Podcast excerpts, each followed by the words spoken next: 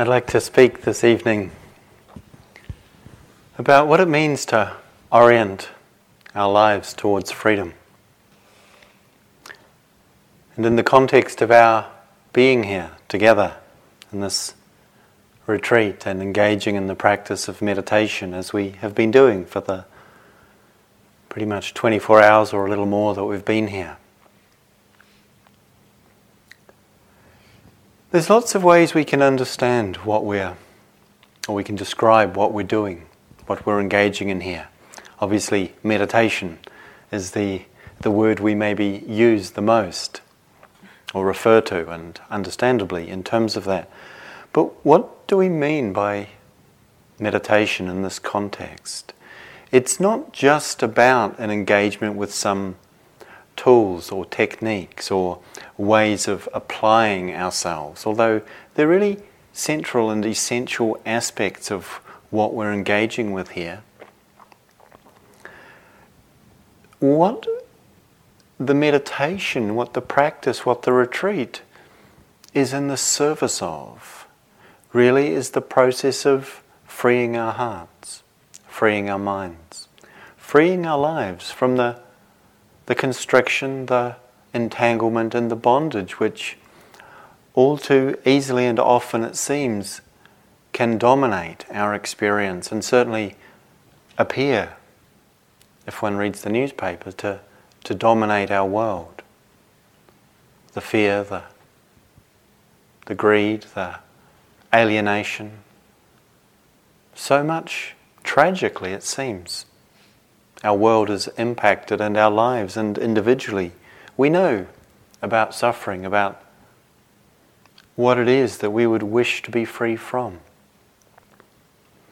And the practice of meditation is in the service of what allows our hearts to be free. And there are many aspects to this that we'll speak about over these days together. And the element I'd like to touch upon this evening is the practice of what it means to let go and how to understand our meditation in this context. It's quite understandable and not at all uncommon to come to a retreat such as this, whether for the first time that we're coming to a retreat or whether we've been a regular yogi over years or perhaps even decades and to come with a sense of wanting to bring about a particular result, wanting to find the, the way, the tool, the technique, the particular teaching or the form or the teacher who will provide for us a way of getting the results that we seek, what it is that we want. And there's something valid, something appropriate, something important in that. It is part of our practice. And yet there's something more that's possible. And this is really the possibility of awakening our lives, awakening our hearts. And if we're interested in this, if this is something that touches us, that engages us, that we feel that we want to explore,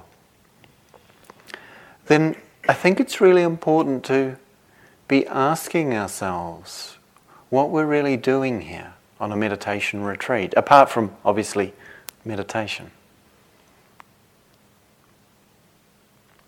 There's an interesting quote that I uh, encountered, I'm not quite sure where, that says something along the lines of if you keep going in the direction you're headed, that is where you're going to end up. And I find it a very interesting statement. In, in a way, it's very simple, it's not too complex or necessarily on the surface of it profound. If you keep going in the direction you're headed, that is where you're going to end up. It's kind of, you know, we can see that in walking meditation. If we keep going that way, we'll end up over there. Pretty straightforward. No rocket science involved. And yet, if one contemplates that, one might either have the sense of, of um, sort of hopefulness, a sense of uh, um, like possibility. Oh, if I keep going in this direction, I'm going to end up where I'm headed. There might be a sense of uplift in hearing that. And there could equally be a sense of, oh no, oh my gosh, oh dear, if I keep going in the direction I'm headed, I'm going to end up that way. And it was really one of the fundamental understandings of the Buddha that our lives are not something preordained or set in stone, that they are configured by the way we orient ourselves, by the intentionality, the directionality, the aspiration, and the intention that we bring to bear in our life unfolds as our life and what we receive in it.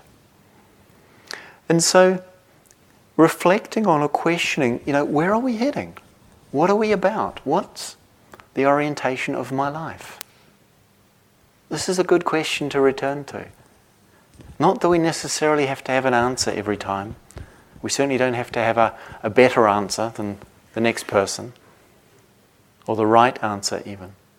But being engaged with the question was something I think for the Buddha in his life, if one, as one reads the stories and the, the way he spoke about his situation, there was a, a profound questioning as to where was my life going? This was something that occurred to him.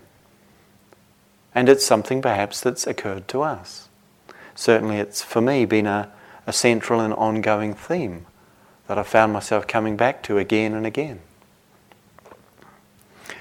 The Buddha, in his own life, in his encounter with and recognition of suffering, of unsatisfactoriness, of this conditional aspect or dimension of our lives and of all of life that's not as we wish it to be, that's not in our control, that's not necessarily obviously revealing to us or offering to us a sense of fulfillment, satisfaction, ease, well being.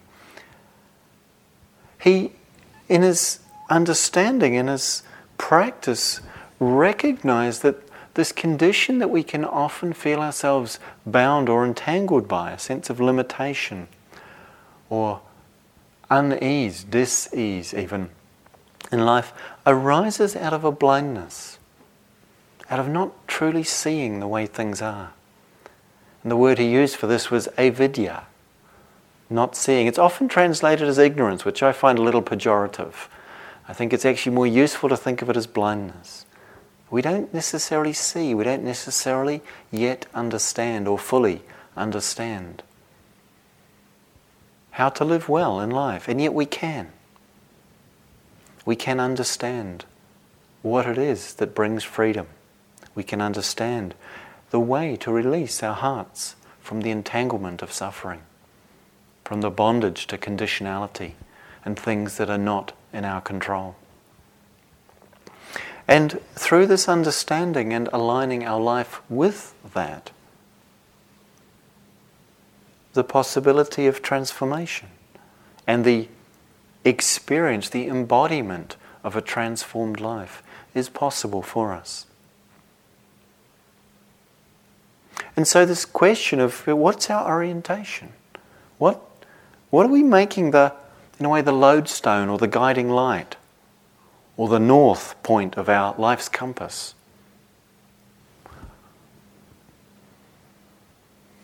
The Buddha saw in his, in his experience, in his practice, and spoke about many times in many ways the fundamental causative factor for this entanglement and suffering as what he called attachment, which expresses a way of relating to our experience in which we're attempting to place upon it a certain demand, that it be in accordance with our wish rather than in accordance with the way it actually is. And that this tendency, this pattern, this orientation to not see how things are clearly and to seek to impose upon them our preference, our demand, our desire, our expectation. That this is how we become entangled. This is fundamentally the cause of suffering, of limitation, of bondage. And in seeing this, seeing that this imposing of pressure upon ourselves, others, life, this imposing of pressure upon is the cause of suffering. Then we equally can see, we can recognize that letting go of this tendency, this habit, this deeply ingrained compulsion, it seems, letting go of this is the basis of freedom. Letting go of the way in which we demand things to be other than as they are. Letting go, and the word we sometimes use for this, renunciation, is not something that has a great degree of popular currency in the Western world.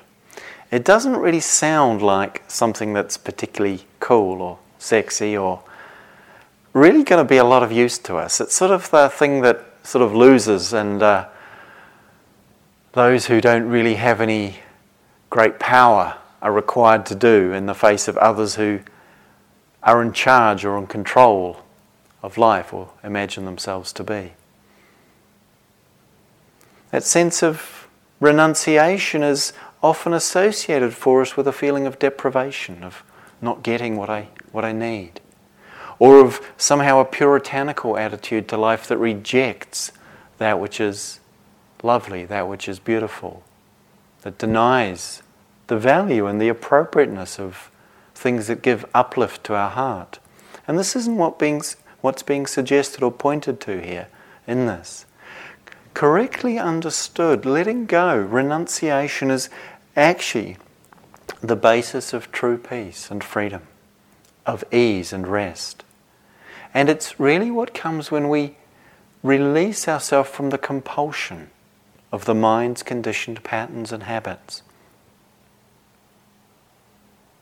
And there's lots of ways we can see this, we can explore this in our practice. One of the interesting things about meditation is that for most of us, we'll find ourselves playing out the habits of our lives, all the patterns, all the conditioning, all the tendencies that we came to meditation to perhaps and hopefully escape from.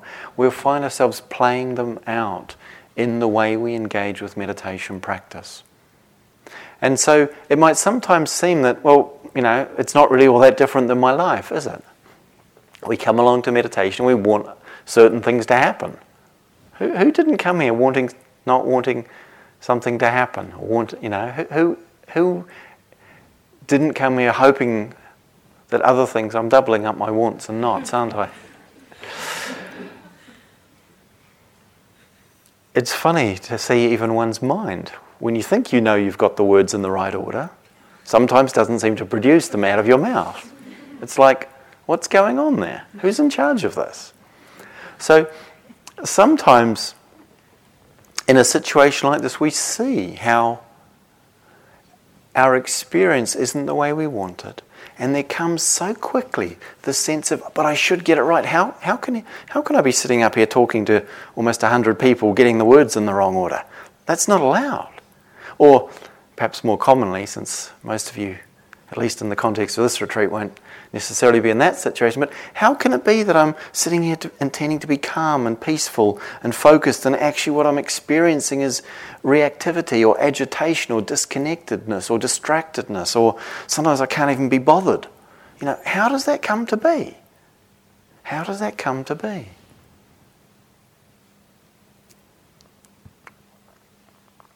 One of the ways that our habitual tendencies in life show up in meditation is the way we look at it with a sort of a measuring mind. A way in which we're looking to see, am I getting it right? Am I succeeding? Have I progressed sufficiently? Have I got to where I should be by now?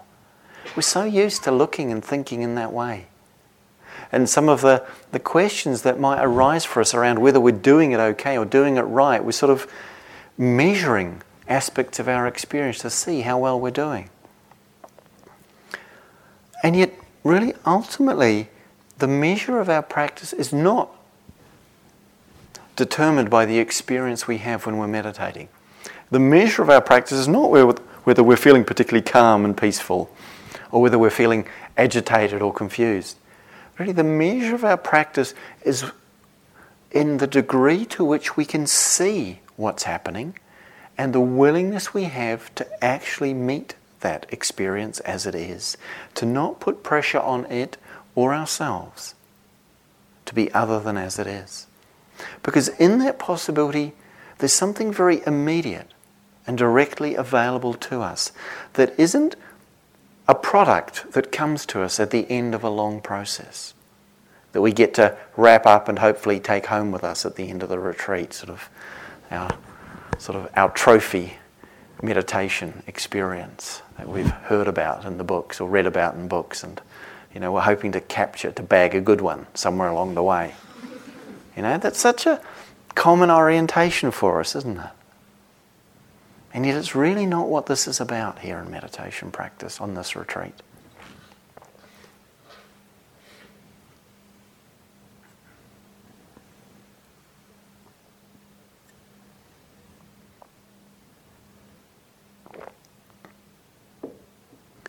So if we ask ourselves that ultimately the concern here is to understand, you know, where, what's the direction I'm headed in? Because that's where we're going to end up. Coming back to that reflection, well, if I'm heading in a direction, if I'm setting myself up in the meditation to be trying to get somewhere, then where we're going to end up is always trying to get somewhere. That's what happens to us. Have you, you know, it's this very interesting thing, is no matter how many things we get, no matter how many experiences we have, if we're looking to those things or experiences to fulfill us, then no matter how many of them we get, we're always looking for more. We never get to stop, it never comes to an end, that process. So if we notice that we're kind of really wanting, oh, I hope I could have a nice meditation or it's more a sense of, you know, it's not allowed, I'm not allowed to have a bad meditation, whatever that might be. Good meditation, bad meditation, that's a product of our mind. But we see the tendency, if there's a grasping for or a pushing away at our experience, even in the guise of doing meditation, we're still reinforcing those tendencies. We're still giving energy, force, and power to the tendencies of, of craving, and the tendencies of aversion. And that if we stop and let ourselves experience directly what it's like to be in the grip of these, what we see is they're really painful. It really hurts. And we, quite naturally, I think, ask ourselves do I want to keep supporting this?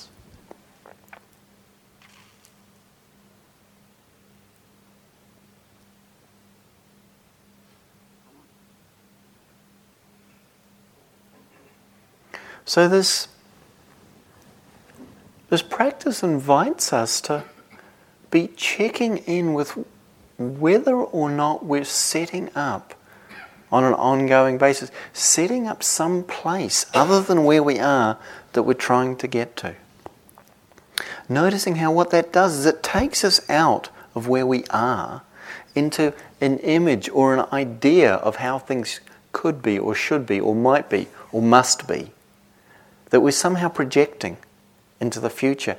And that movement out of where we are is a lot of what we're learning to, first of all, see, ultimately to understand, and to free ourselves from.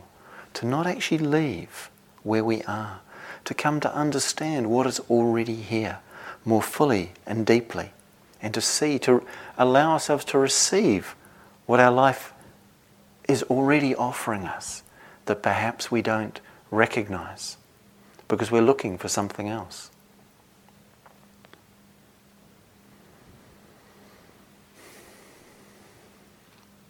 So the orientation of a retreat and of this practice is really 180 degrees different, so completely opposite to that movement that we see in ourselves and in life and in the world very much of trying to get to have more and more and more.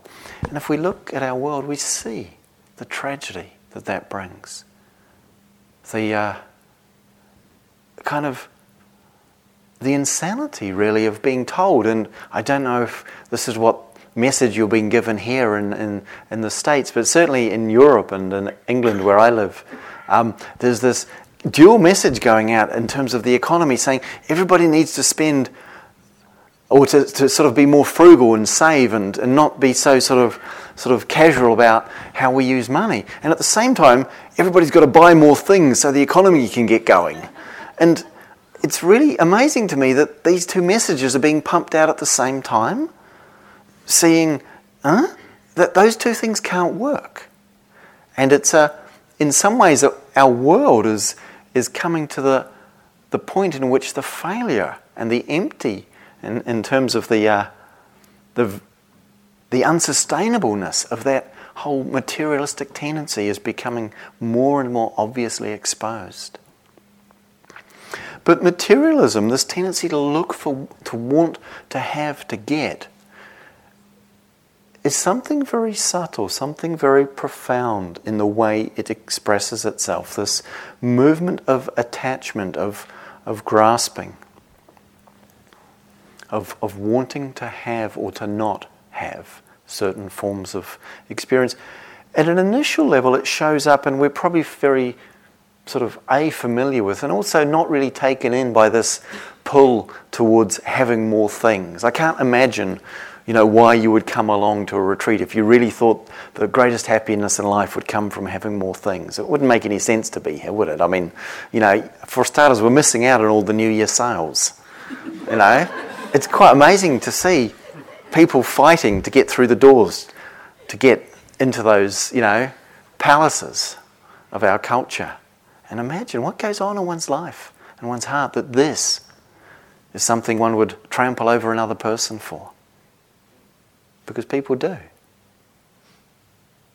And not out of judgment, but really, in fact, for me, a sense of compassion for the, gosh, what emptiness or what, what sort of lack of deep meaning in one's life if that becomes something that would lead one to disregard the well being of those around one.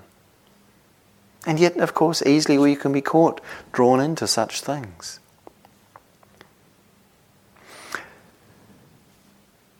That surface level of materialism tends to show up for us in a retreat in a different way, and it's perhaps not the surface level, but the, the second level of that kind of materialism is in the wish for kinds, certain kinds of experience. Rather than the attempt to get things. We, we come, and this is the, the, the sort of the more enlightened version, it seems. We come and we're looking to get the experiences that we want, that we've heard of, that sound good. You know, whatever happened to the Buddha under the tree? Yes, please. I'd like a double helping, you know, and I'd like it soon because, you know, I'm not sure how long I can stand my knees or my busy mind.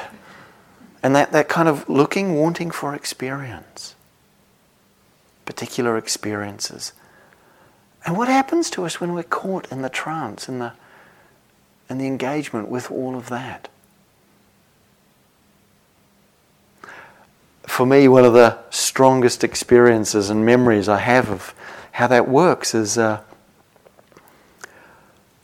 once when I was uh, sitting a retreat at Gaia House um, in England, which is the retreat centre near where I live. And uh, the cooks had prepared a, a wonderful lasagna for, for, for, lunch. And lasagna is something I particularly love. I kind of like this, this particular thing. When I have the opportunity to eat it, it's like I just get excited. It's, it's like a kid. Well, I'm like a kid. It's, it's like a lasagna. But, uh, um, and I had this experience once where the lasagna was served and I knew it was happening and it was like, wow. And, you know, however much practice I'd done, didn't really matter at this point. It was like, this is going to make my retreat. this is going to give me the satisfaction, the, the experience that I really want. And I, I managed to somehow restrain myself from being right at the front of the queue, but I was pretty close. You know, I didn't want it to look like I was at the front of the queue. And I was there. And as I was going, what, what was actually happening on reflection, I can see that as I was going to get this lasagna, I was actually really, really anxious because I was thinking, you know, how much can I take? How much can I take? Without looking greedy, you know? And, and then I took a, what I think was a relatively moderate portion. It wasn't, it was actually way more than I needed. But I took it back to my seat and I was thinking, as I started eating it, I wonder if there'll be enough for seconds. I wonder if there'll be enough for seconds. And this, this kind of, I was shoveling this in, hoping there'll be enough for seconds. And what was really tragic, which I only realized afterwards, is that when I got to the end of that bowl of food, I was stuffed. I actually, my stomach hurt. I didn't want any more. I hadn't actually enjoyed it because I've been too busy wanting something that it couldn't give me. And yet, at the same time as the wanting the fear that it wouldn't somehow give it to me, wanting it to be, again, that sense of more, more, more. That's a kind of more gross version of what we sometimes do in meditation. You know, we get a few moments, we're sitting here, we're trying to watch our breath, or we're trying to be present, we're trying to come back. The instructions make it sound like it should be simple, but it doesn't appear to be for me, or most of us, it seems. And then there's a moment of calm. And it's like, oh, oh, oh, thank you. You know, I'm not sure who to thank, but thank you. You know, maybe thank me. Maybe it was, you know, I did it. Not me, but, you know, whoever it is that's happening, that it's happening to. And, and then immediately, how did I do that? How did, how did I make that happen? Was it that I, you know, I sort of sat a little bit straighter, or maybe I was, you know, because I put my left foot in front instead of my right. And we're trying to figure it out. And, and you know, how long is it going to last? And how will it, will it, at some point we realize, oh, we're not actually having an experience of calm and peace and connectedness. That happened for about two moments before we realized it was happening. And then the mind grabbed it and started to try and keep hold of it. Again, that, that tendency to take hold of, the grasping, the attachment to keeping hold of things in that way. So painful and ultimately tragic and disappointing. We notice how our minds can be so, like we're looking, we're looking, we're looking. Have you noticed yourself reading the labels on the tea bags? Some of them have little labels on them. It's really interesting. Or it must be, because I've certainly found myself reading labels on tea bags when on a retreat. It's the only time I ever do it. Or going back to the schedule and reading it again, looking to see what's going to happen later. You know, it's more of the same. It hasn't changed since the last time we looked at it. And yet, there's this sense of sort of hunger almost. Start being interested in what that's like. Start being interested in what's happening there. It's not that it's a bad thing or a wrong thing or you shouldn't have done it or that you need to blame yourself in any way if you've noticed it happening. But if we start to see that tendency, whether in the meditation or in the meal time or at any time, we're looking for something, we're looking for something, just to see if we can stop, let go, of that movement out, that movement away, that movement towards something else, and see what's it like right here? What's it like if I turn back, if I return, if I turn again towards this moment, this experience? What's actually happening right here and right now? Because wherever we're, we're leaning into, we're seeking for, we're grasping after, we're seeking to fulfill that urge of attaching, of getting hold of. Wherever that's going on, there's a contracting, there's a tightening, there's a, a way in which the, the space of heart and mind, and actually our very body, shrinks, solidifies, tightens, loses its natural fluidity, its natural space and spaciousness, and its sense of ease and well being equally is lost in that contraction. And so, a lot of what we can encounter when we first engage in the practice is those places of contraction in body and heart and mind. And we can feel them as not easy to experience or to be with. And it's really important to just gently and kindly allow our experience to be as it is. Allow what is here as it is.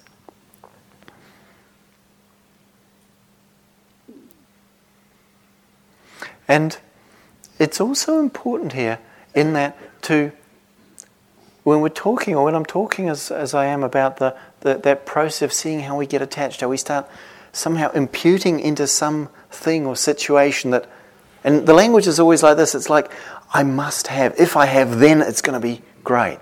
It's going to be okay. It's going to be what I wanted. Or I must absolutely not have, or I must get rid of this because if I do, it's going to be terrible, horrible, you know, the end of the world. The, the, the, the thought doesn't necessarily complete in the using of those words, but often that's what's being suggested in it, in the I must or I must not. I, I, mu- I need this, I can't experience that. Often, what it's really about is that actually this is something we might like, or this might be something we don't like. And we don't necessarily trust in our capacity to rest in the simple connection and presence, the openness, the very awareness of our life, the awareness of life itself, and to receive the nourishment of that, to receive really the blessing and the benediction of the fact that we're here at all, the fact that we're alive at all. It's not something we can take for granted. I was out going for a a run a couple of evenings ago. And uh, as I it was in the dark, and I had a little torch clipped to my uh, waistband on my on my trousers. And as I was running at one point, I was actually just coming along in front of the uh, front of the IMS building at that point in the, the loop that I was following. Um, I suddenly noticed a pair of eyes and something scampering along beside me in the grass. And I sort of turned towards it and grabbed the, the light and pointed at it, and there was a little um, creature. It was about this big and had a triangular face and little eyes and a sort of a sort of a somewhat hairless tail, and it was a, a possum. Well, so I found out later, talking to a friend who knows about such things. I just thought, hmm, interesting creature. What's that? Um, and it was really just kind of some sweet little moment of connection and warmth and seeing that.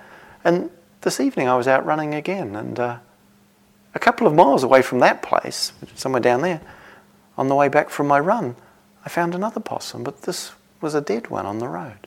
And just recently died. I don't think it was there when I headed out. And there's just that sense of, huh, it may or may not have been the same little creature, but just, huh, oh, it's little life. And I just picked it up and, because it was whole in a sense, it obviously had just died recently and just placed it at the foot of a tree. But something about that, oh, gosh, you know, so much of what we think is so important that we must make happen, or so much pressure we create around ourselves, we just realize the preciousness of our existence at all, the fact that we're here at all, something in that perhaps allows us to, to shift our orientation.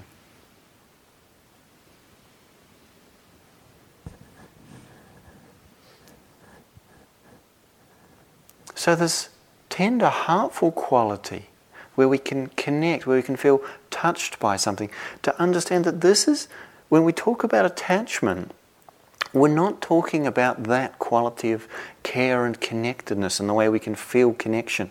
The word attachment is used in um, sort of modern Western psychology to describe something that's actually very different than this craving and clinging and sort of pressure that we create through the demanding things to be a certain way. In that context, and, and, and, and so just so to, to, be clear with that, um, in, in the psychological usage of it is referring to the very healthy and necessary bond that forms primarily or initially and hopefully between the, the infant and the, the, the mothering person, the person, the primary caregiver of the early infancy, but uh, equally can be in other relationships. And that sense of attaching is about a, a healthy connectedness and a, and, a, and a way in which that supports well being. And so that's a very different usage of the word attachment, and that's not how I've been using it. That's not the meaning I'm referring to when I've been using it here. And so, what we're interested in understanding is the, the unskillful or unhealthy pressure that we place upon ourselves, upon the world, upon ourselves. And what it is to actually release ourselves from this. It's not something that we are obliged to continue to do. And yet, in order to free ourselves in this, we need to understand that happiness, that satisfaction, that well being ultimately doesn't come from controlling and manipulating experience. Often when I hear and am asked questions about what works or does this work or will this work in meditation, what I have a sense is perhaps going on is will this technique, will this approach, will it produce the experience I want? And I think we can really question that. That if we if we're not using the meditation to produce a particular experience, what are we doing here? I mean, you might hear that and think, hmm, I'm not sure, I think I'll go home. But hopefully, it won't have that effect. Certainly not the intention.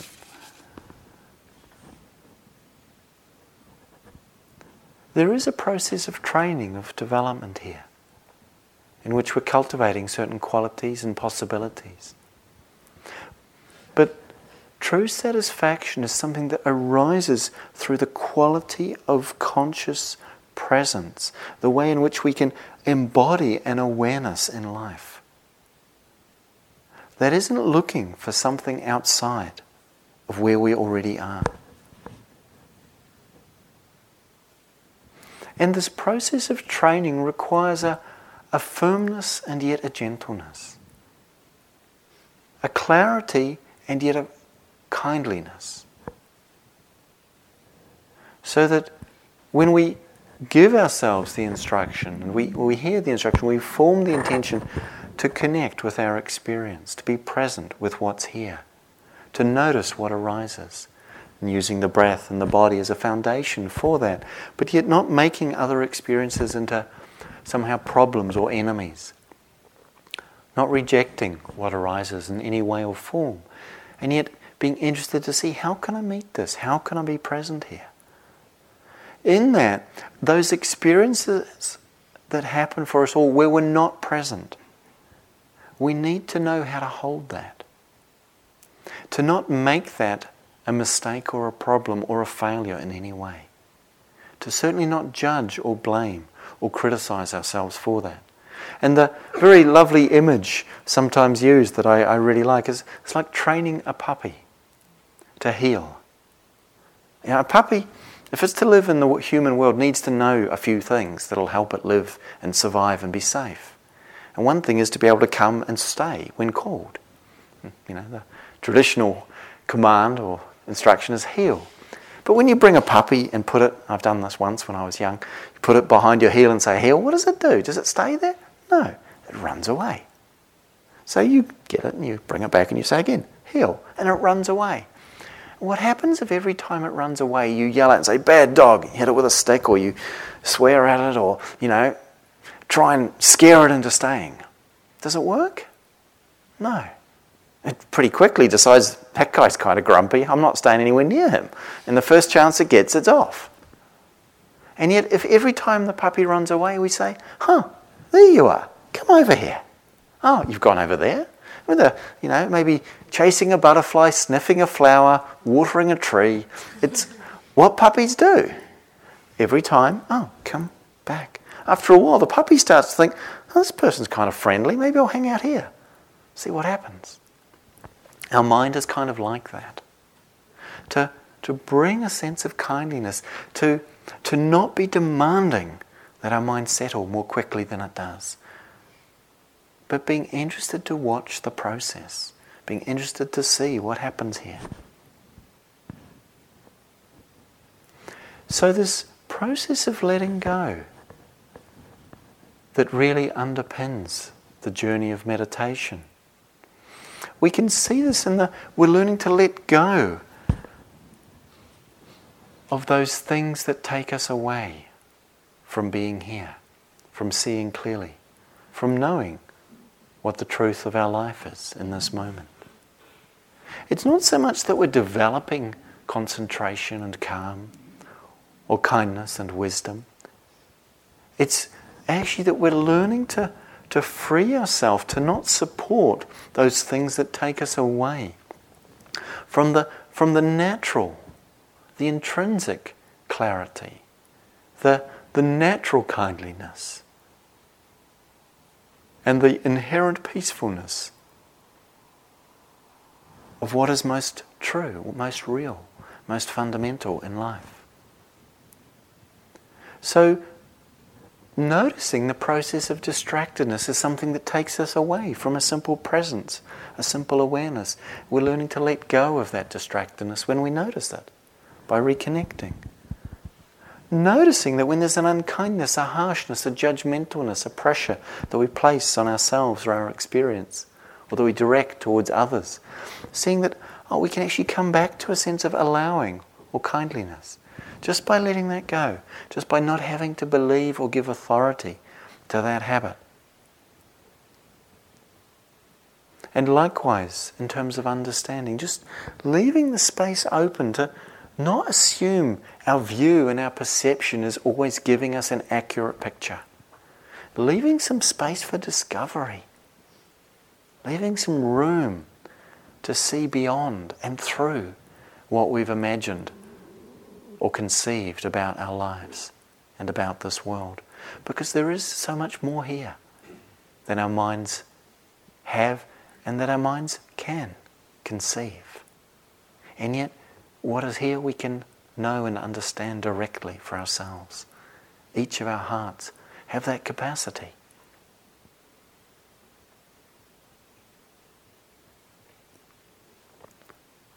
So, not investing in the mind, in the thinking mind, as the solution to our lives. Letting go of the idea that it's our mind, it's the thinking intellectual function that somehow is either the problem here, which we sometimes think, or the solution, which is perhaps the more the worldly view of it. We tend to, before we engage in meditation, think, you know, thinking will be the solution. Then we come on meditation retreat and we're thinking, stopping thinking will be the solution. Actually, they're both just thoughts. Neither of those positionalities, and in fact, no positionality, is ultimately the solution. Because this isn't about a solution to a problem. It's so easy to take that way of looking at it. It's more about discovering what's real and most true here. And so, seeing at times the way our minds seek to escape or look for security. Get busy in so many ways, and just putting it down again and again, coming back again and again into the simple quality of knowing that's here, that's just natural in letting go of the distractedness or the fantasy or the busyness, the planning, the worrying. Noticing when there's reactions against our experience, we can just let it be. We don't have to make it different than it is. Even the reactivity, we can include that, we can see it. We don't have to define ourselves by it.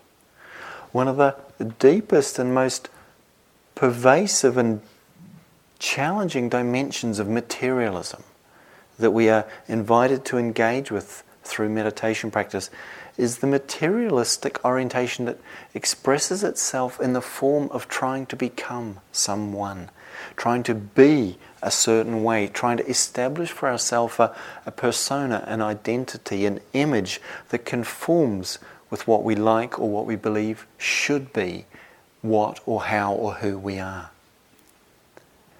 And so much of the struggle we have with our experience is because it doesn't fit in with that picture. It doesn't fit in with that way we think. I'm supposed to be a good meditator now, so how's that going to look? Well, A, I don't move. I shouldn't move, should I? I mean, the Buddha hasn't moved all day.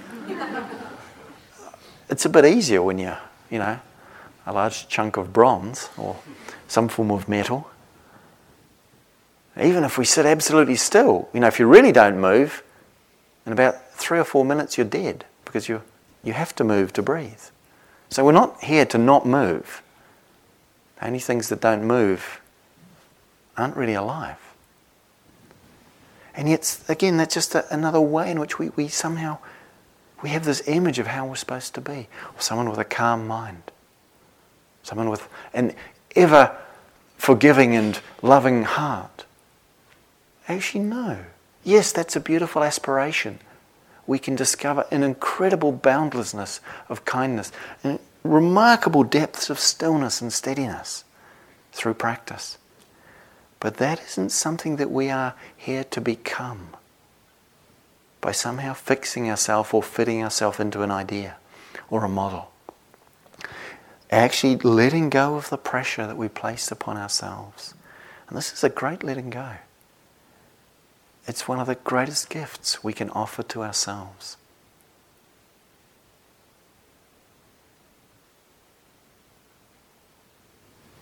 And to see that this shows to us when we, when we discover, when we understand this, the truth of what this is pointing to, it's not deprivation. Letting go is not deprivation. It's in fact a profound act of compassion for ourselves. It's what releases us from suffering. The suffering that's born of setting up a position from which we contend with the way things are. Releasing ourselves from that. Releasing our contention with life. There's a natural peace, there's a natural ease, and there's a, a joy and a delight that comes quite simply and immediately. There's a story that speaks of this I like to share of a, uh, a great Sufi teacher who was well renowned for her, her wisdom, her compassion, her joy, and her austerity. And all the people who came to practice at her center were required to live very simply with just two very simple meals, and they were not allowed to dress with fancy clothes, and they weren't allowed to have any kind of sort of luxurious possessions. And they were all very committed and inspired and practicing with her, but they noticed that every Saturday she would go down to the local village market. They weren't allowed to, but she would go down to the market and there was all these magnificent things on sale and available, all these foods and all these goods and all these services, bodywork and other things you could she would come back at the end of the morning after spending a couple of hours there and she'd be smiling, radiant. And after a while, one of the uh, students plucked up his courage. He asked the, the teacher, he asked her, um, You know, we really understand the value of all this letting go and renunciation and simplicity and all that, but why is it that every Saturday you go down to the market and you come back looking so radiant? And she said, She responded, You know, I go down to the market every Saturday and spend my time there because it gives me great joy to see all the things that I am happy without. There's an incredible freedom in understanding that there's a happiness without. There's a contentment without. There's an ease. There's a well being. There's a joy without. That isn't about having lost something, but actually about having discovered what's something what we can never lose. Understanding that life is here to be discovered, not to be controlled, to be manipulated or fitted into our ideas. This is the basis of freedom. Ajahn Chah, a great teacher from, the, uh, from Thailand who lived in the 20th century, he once said, Let go a little, and you'll know a little peace. Let go a lot, and you will know a lot of peace. Let go completely, and you will know complete peace and natural freedom. Your struggle with the world will have come to an end.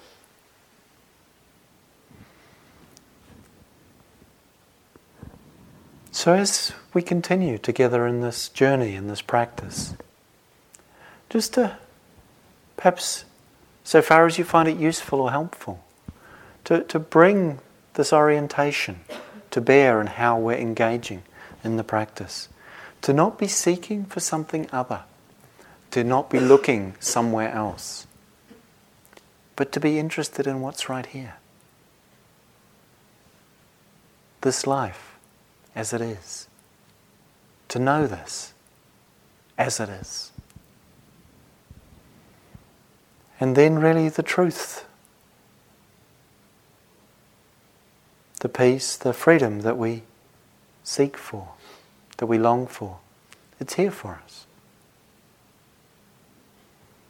Just as it is.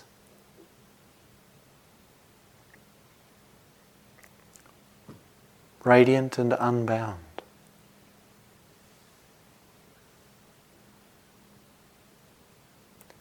So let's sit quietly for a moment or two together.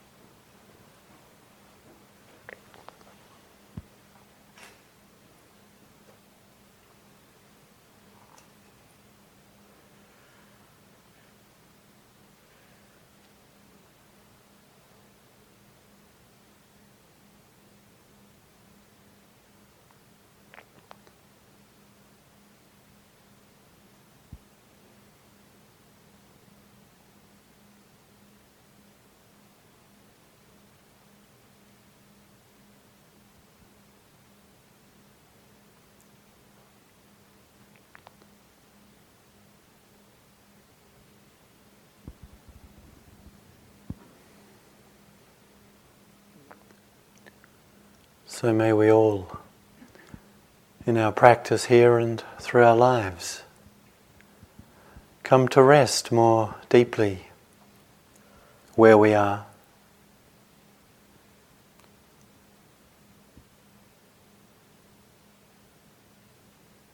And to know the letting go that liberates our hearts for our own well being and for the welfare of all beings.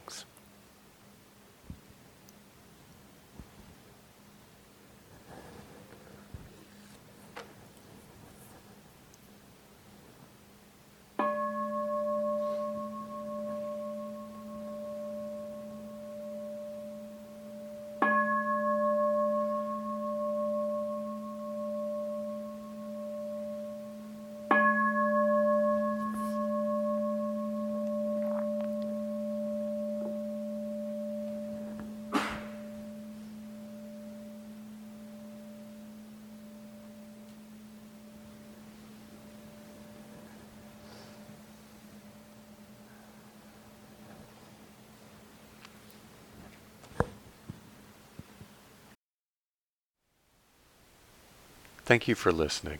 To learn how you can support the teachers and Dharma Seed, please visit dharmaseed.org slash donate.